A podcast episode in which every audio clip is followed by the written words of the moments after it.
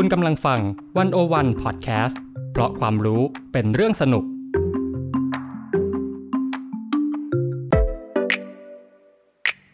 One O One In Focus เจาะไฮไลท์เด่น เศรษฐกิจสังคมการเมืองทั้งไทยและเทศ โดยกองบรรณาธิการ The One O One dot World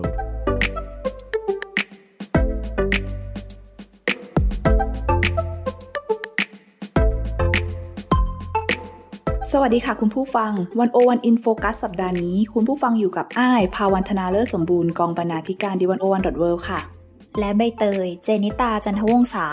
นักวิจัยจาก One O One Public Policy Think Tank ค่ะ คุณผู้ฟังคะ เป็นเวลากว่า 15 ปีแล้วที่มีการผลักดันให้การกระทำทรมานและอุ้มหายเป็นความผิดทางอาญา และที่ผ่านมาในวันที่ 23 กุมภาพันธ์เนี่ย ร่างพรบ ป้องกันและปราบปรามการทรมานและการกระทำให้บุคคลสูญหาย ฉบับร่างของกรรมาธิการวิสามันก็เข้าสู่การพิจารณาในวาระ 2 และ 3 ในที่ประชุมสภาผู้แทนราษฎรแล้วค่ะ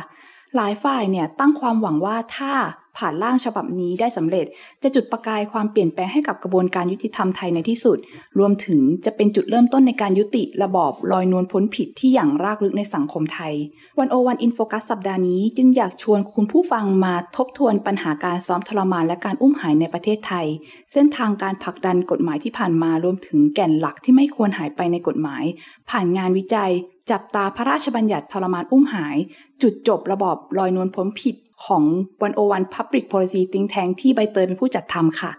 ก่อนอื่นเลยค่ะใบเตย เราอยากรู้ว่าทำไมถึงต้องใช้เวลาถึง 15 ปีในการกว่าจะผลักดันพรบฉบับนี้ออกมาได้สำเร็จบ้างคะเนี่ยมันมีอะไรเกิดขึ้นบ้าง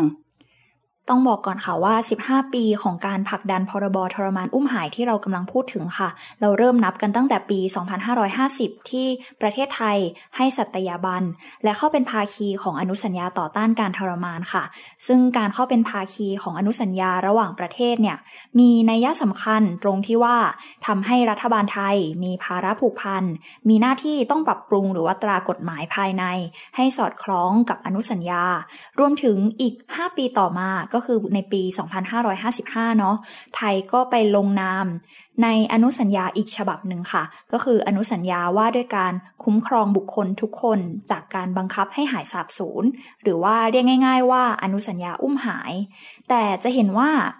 ผ่านมา 15 ปีแล้วเราก็ยังไม่สามารถผ่านกฎหมาย ป้องกันและปราบปรามการทรมานและการอุ้มหายได้เลย ตลอด 15 ปีที่เรายังไม่มีกฎหมายรับรองเนี่ย ก็มีเหยื่อจากการถูกซ้อมทรมาน ถูกอุ้มหายอย่างที่ท่านผู้ฟังหลายท่านนะคะ น่าจะเคยได้ยินหรือว่าเห็นผ่านตาบนหน้าสื่อกันมาบ้างเนาะก็จะมีคดีดัง ๆ ที่เป็นที่สนใจในสังคมค่ะ ไม่ว่าจะเป็น คดีซ้อมทรมานฤทธิรงชื่นจิต ที่เกิดขึ้นตั้งแต่ปี 2552 คดีนี้เนี่ยก็ผู้เสียหายก็ถูกตำรวจใช้ถุงดำคลุมศีรษะ แล้วก็ทำร้ายทรมานร่างกายเพื่อให้รับสารภาพในคดีวิ่งราวทรัพย์ ซึ่งสุดท้ายแล้วก็มีการตัดสินว่าฤทธิรงเนี่ยไม่ได้ทำผิดจริง ๆ แต่ว่าเขาก็ได้ถูกทรมานไปแล้ว หรือว่าต่อมาในปี 2557 ค่ะ ก็มีคดีอุ้มหายบิลลี่ พอละจี รักจงเจริญ ที่เป็นนักเคลื่อนไหวประเด็นสิทธิชุมชนของกลุ่มชาติพันธุ์ ซึ่งก่อนที่จะหายไปบิลลี่ก็ถือว่าเป็นตัวแทนของคนในหมู่บ้านชาวกะเหรี่ยงที่แก่งกระจานนะคะ ที่ออกมาต่อสู้กับภาครัฐ ไม่ให้ไล่รื้อที่ทำกินเนาะ จนในปี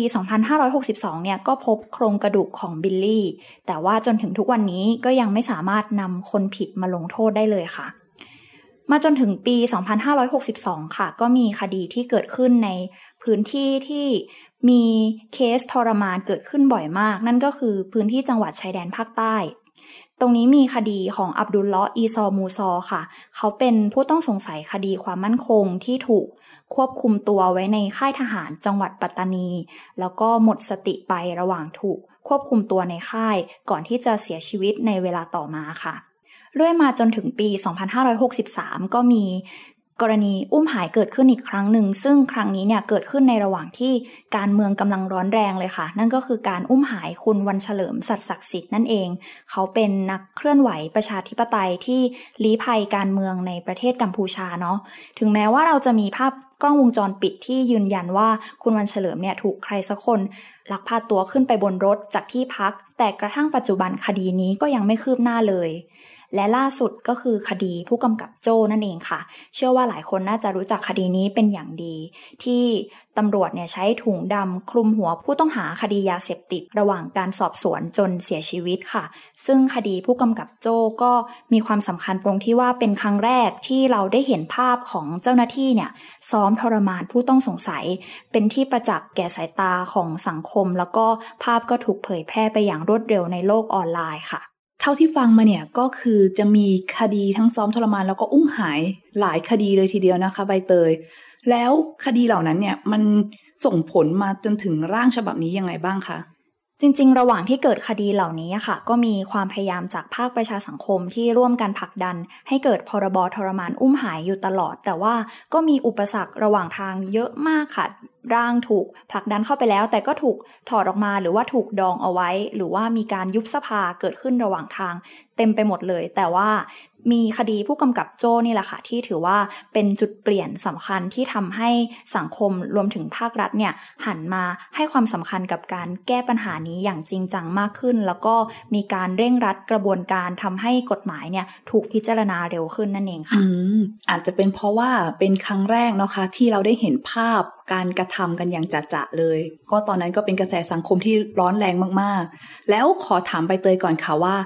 ปกติถ้าเราพูดถึงเรื่องกฎหมายป้องกันการซ้อมทรมานหรืออุ้มหายเนี่ย มันควรจะเป็นกฎหมายที่มีใจความสำคัญยังไงบ้างคะในการออกแบบกฎหมายป้องกันและปราบปรามการทรมานและการอุ้มหายเนี่ยจริง ๆ แล้ว มันก็มีแนวทางที่องค์การระหว่างประเทศเนาะเคยให้ข้อแนะนำกับประเทศต่างๆ ไว้ ซึ่งจริง ๆ แล้วเราอาจจะสรุปแก่นสำคัญสำคัญที่ไม่ควรจะตกหล่นไป หรือว่าควรจะเขียนไว้ในกฎหมายให้ชัดเจนเนี่ยอาจจะสรุปได้อยู่ใน 6 ข้อด้วยกันค่ะ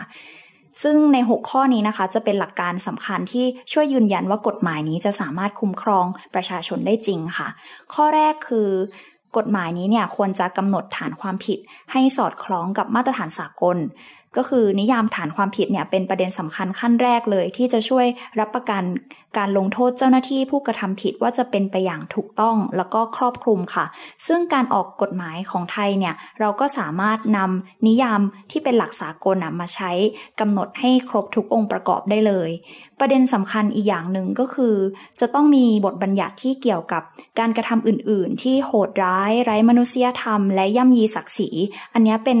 ฐานความผิดอันหนึ่งที่สำคัญมากที่ควรจะแยกออกมาเลย เพราะว่าเราจะได้ส่งสัญญาณอย่างชัดเจนว่าไม่มีการยอมรับการกระทำแบบนี้เด็ดขาด รวมถึงไม่ให้เจ้าหน้าที่เนี่ยเลี่ยงบาลีได้ว่าเขายังไม่ทรมานนะ แค่กระทำอื่นๆ แค่ทรมานแบบยังไม่ถึงขั้นนั้นอะไรเงี้ยค่ะ ให้ถูกพิจารณาเป็นคดีตั้งแต่แรก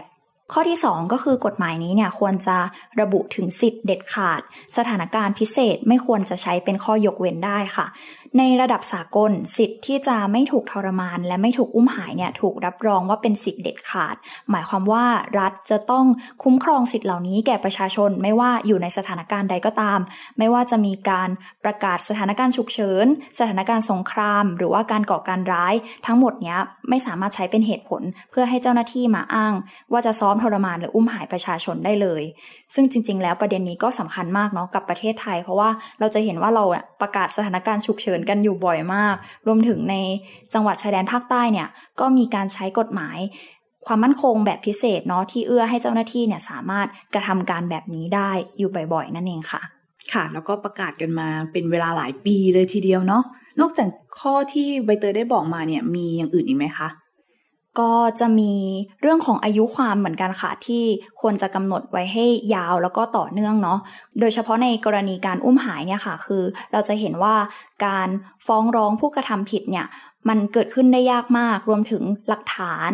ศพหรืออะไรอย่างนี้มันค่อนข้างจะไม่มีร่องรอยเลย เพราะฉะนั้นการดำเนินคดีในกรณีอุ้มหายเนี่ยค่ะ ควรจะกำหนดอายุความให้ยาวไว้ก่อน แล้วก็ทำให้เป็นความผิดต่อเนื่อง เพื่อให้การค้นหาและการดำเนินคดีเนี่ยสามารถเดินหน้าต่อไปได้ค่ะ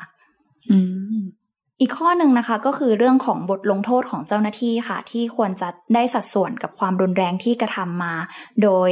ก็มีองค์การระหว่างประเทศนะคะ ที่แนะนำว่าควรกำหนดโทษอย่างการทรมานเนี่ยไว้ที่อย่างน้อย 6 ปีค่ะ เพื่อสะท้อนว่าการกระทำเหล่านี้เป็นกรณีละเมิดสิทธิมนุษยชนที่ร้ายแรงแล้วก็ไม่ควรเกิดขึ้นอย่างยิ่งอีกข้อหนึ่งที่สำคัญมาก ๆ ก็คือเรื่องของกระบวนการสอบสวนค่ะ ที่ต้องเป็นอิสระ เป็นธรรมแล้วก็เชื่อถือได้ เพราะว่าอย่างที่เรารู้กันว่าผู้กระทำผิดเนี่ยคือเจ้าหน้าที่รัฐเนาะดังนั้นคนที่ถูกสอบกับผู้สอบสวนเนี่ยไม่ควรเป็นเจ้าหน้าที่ในหน่วยงานเดียวกัน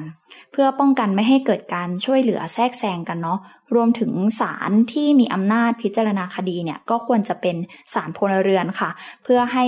มีการพิจารณาอย่างเที่ยงธรรม แล้วก็โปร่งใสมากที่สุด โดยในหลาย ๆ ประเทศเนี่ยก็มีการเลือกตัด อำนาจศาลทหารออกไปเลย เพื่อให้ถ้าผู้กระทำผิดเป็นทหารเนี่ยก็จะต้องขึ้นศาลพลเรือนเท่านั้น ไปขึ้นศาลทหารไม่ได้ค่ะ นั่นก็เป็นใจความสำคัญเนาะคะที่หลักสากลเนี่ยได้กำหนดเอาไว้ว่าไม่ควรจะหายไปในกฎหมาย ไม่ว่าของประเทศใด ๆ ก็ตาม แล้วล่าสุดเนี่ยกฎหมายของฉบับร่างของกรรมาธิการวิสามันเนี่ยใจความสำคัญของฉบับร่างเนี้ยมันมีสอดคล้องหรือว่ามีอะไรที่พิเศษน่าสนใจไหมคะ ค่ะ ร่างของคณะกรรมาการวิสามันที่เพิ่งจะผ่านมติสสเป็นที่เรียบร้อยเนี่ย เรียกได้ว่าเป็นร่างที่พยายามยกมาตรฐานกฎหมายของไทยให้ทัดเทียมกับมาตรฐานสากลเลยทีเดียวค่ะ มีการปรับปรุงแก้ไขบทบัญญัติอยู่หลายประเด็นเลย เพื่อ ให้กฎหมายนี้เนี่ยจะสามารถคุ้มครองประชาชน แล้วก็เอาผิดเจ้าหน้าที่รัฐได้จริง ๆ ซึ่งตอนแรกก็มีข้อกังวลนะคะ ว่าจะถูกคัดค้านในหลาย ๆ ประเด็นที่ฝากรัฐบาลเนี่ยไม่เห็นด้วย แต่ว่าสุดท้ายก็ผ่านมาได้ด้วยดีเนาะโดยประเด็นสำคัญสำคัญค่ะมีประมาณนี้ค่ะ คือในส่วนฐานความผิดค่ะ ร่างของกรรมธิการเนี่ยกำหนดไว้ 3 เรื่องตามหลักสากลเลยก็คือมีการกระทำทรมาน อุ้มหายและการกระทำที่โหดร้ายไร้มนุษยธรรม และย่ำยีศักดิ์ศรีความเป็นมนุษย์ ก็คือเรียกได้ว่ากำหนดไว้ครอบคลุมเลยค่ะ อย่างที่สองค่ะคือเรื่องของมาตรการการควบคุมตัวค่ะ ร่างนี้นะคะได้กำหนดให้เจ้าหน้าที่เนี่ยต้องบันทึกภาพและเสียงตลอดระยะเวลาที่ควบคุมตัวบุคคลค่ะ ซึ่งมันจะเป็นมาตรการที่ช่วยสร้างความมั่นใจเนาะว่าเจ้าหน้าที่เนี่ยจะไม่ซ้อมทรมานหรือว่านำตัวบุคคลเนี่ยไปคุมขังที่อื่น รวมถึงถ้าเจ้าหน้าที่ไม่รายงาน หรือว่าไม่บันทึกภาพบันทึกเสียงก็จะมีความผิดด้วยค่ะ ก็เป็นหนึ่งในสิ่งที่ทำให้กระบวนการสอบสวนเนี่ยดูโปร่งใสขึ้นด้วยนะคะ ใบเตย ใช่แล้วค่ะรวมถึงที่ผ่านมานะคะ กรณีของการดำเนินคดีเนี่ยมันก็จะมีอุปสรรคตรงที่ว่าญาติหรือคนใกล้ตัวของคนที่ถูกซ้อมหรือว่าถูกอุ้มเนี่ยไม่สามารถดำเนินคดีแทนได้เลย เนื่องจากเราไม่ได้กำหนดฐานความผิดเรื่องการถูกอุ้มหายไว้เนาะร่างฉบับนี้ก็กำหนดนิยามผู้เสียหายไว้ค่อนข้างกว้างเลยค่ะ เพื่อให้การฟ้องร้องเนี่ยเป็นไปอย่างง่ายขึ้น ที่สำคัญที่เป็นไฮไลท์ที่หลายคนพูดถึงค่ะ คือในร่างนี้เนี่ยเขียนไว้ด้วยว่าผู้เสียหายจะรวมถึงคู่รักเพศเดียวกันค่ะ หรือว่าคู่รักที่ไม่ได้จดทะเบียนสมรสนั่นเอง ก็ถือว่าดำเนินคดีแทนได้ค่ะ เรียกได้ว่า ถ้าเรายังผลักดันพระราชบัญญัติสมรสเท่าเทียมยังไม่ได้ แต่ว่าอย่างน้อยๆ ร่างพรบนี้ก็ยังครอบคลุมแล้วก็คุ้มครองพวกเขาอยู่ถูกต้องไหมคะ ใช่ค่ะ ก็ยังให้สิทธิ์ของพวกเขาในการดำเนินคดีในการเข้าร่วมในกระบวนการยุติธรรมอยู่ค่ะ น่าสนใจมากเลยค่ะ แต่ว่าเอ๊เมื่อกี้ใบเตยบอกกับเราว่า ก่อนหน้านี้มันมีข้อคัดค้านถึงร่างพรบฉบับนี้เหมือนกันเขาคัดค้านในเรื่องอะไรบ้างคะ ก่อนหน้านี้นะคะ ที่คณะกรรมาการวิสามันเนี่ยดำเนินการแก้ไขร่างพรบอยู่ เราได้ติดตามข่าวมาสักพักหนึ่งค่ะ แล้วเราก็เห็นว่ามีข้อถกเถียงระหว่างฝากรัฐบาลกับกรรมธิการอยู่หลายประเด็นเลยค่ะ แล้วก็มีความพยายามที่จะทำให้หลาย ๆ มาตราที่ค่อนข้างไปข้างหน้าก้าวหน้าขึ้นแล้วเนี่ยกลับมาเป็นตามร่าง ฉบับเดิมที่คณะรัฐมนตรีเนี่ยได้ผ่านมติไว้ ซึ่งมันยังไม่เข้าใกล้มาตรฐานสากลเท่าไหร่นักค่ะ ประเด็นที่เขาเถียงกันเนี่ยก็เช่น นิยามความผิดค่ะ ที่ฝากรัฐบาลเนี่ยไม่ค่อยอยากจะกำหนดเรื่องการกระทำที่โหดร้ายไร้มนุษยธรรม และย่ำยีศักดิ์ศรีให้เป็นความผิด เพราะเขามองว่ามันตัดสินยากแล้วก็มันไม่ถึงกับเป็นการทรมานอะไรแบบนี้ หรือว่าเรื่องของผู้เสียหายที่เมื่อสักครู่นี้เราบอกไปว่า ร่างของกรรมธิการเนี่ย ให้ไว้อย่างกว้างขวางเลยเนาะให้คู่รักเพศเดียวกันด้วย แต่ว่าร่างของฉบับคอรมอจะระบุไว้แคบกว่ามากค่ะ คือให้สิทธิ์ สามีภรรยา บุพการี และผู้สืบสันดานในการดำเนินคดี แต่เฉพาะกรณีอุ้มหายเท่านั้น อืมรวมถึง ที่สำคัญเลยก็คือ ร่างฉบับคอรมอเนี่ยยังไม่ได้ตัดอำนาจการพิจารณาคดีโดยสารทหารออกไปค่ะ ซึ่งถ้าสุดท้ายแล้วต้องกลับไปใช้ร่างของคอรมอก็มีความสุ่มเสี่ยงว่าถ้าผู้กระทำผิดเป็นเจ้าหน้าที่ทหารเนี่ยก็อาจจะต้องขึ้นสารทหาร ซึ่งก็เป็นที่แน่ชัดเลยว่า ยังไม่มีความเที่ยงธรรมแล้วก็ไม่มีประสิทธิภาพมากพอที่จะอำนวยความยุติธรรมให้กับผู้เสียหายนั่นเองค่ะ อืม ซึ่งว่ากันตามตรงก็คือการถกเถียงเรื่องกฎหมายเนี่ยมันก็เกิดขึ้นได้นะคะ แต่ว่าอย่างไรก็ตามก็อยากจะให้ใส่ใจให้ความสำคัญถึงหลักสิทธิมนุษยชน หรือการคุ้มครองประชาชนอย่างมากที่สุดเนาะให้ถูกต้องตามหลักสากล ทีนี้เนี่ย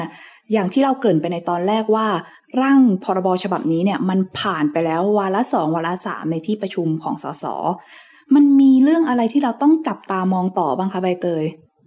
ค่ะสำหรับในส่วนกระบวนการนิติบัญญัติเนาะอย่างที่พี่อ้ายบอกไปแล้วว่าเราผ่านการพิจารณาวาระสองและสามในสภาผู้แทนราษฎรมาค่ะ แล้วก็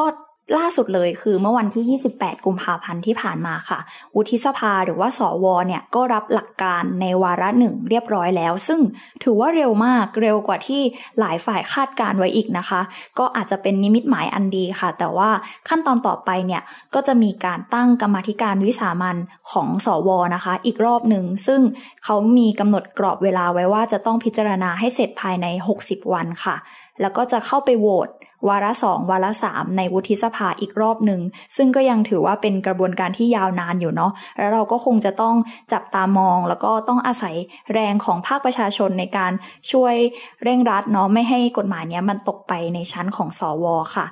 แต่ว่าถ้าเรามองข้ามช็อตกันอีกสักหน่อย ถ้าเราไปมองตอนที่กฎหมายนี้ผ่านสำเร็จค่ะ จริง ๆ ก็ยังมีอีกหลายประเด็นค่ะที่เรายังต้องจับตาดูว่ากฎหมายนี้จะ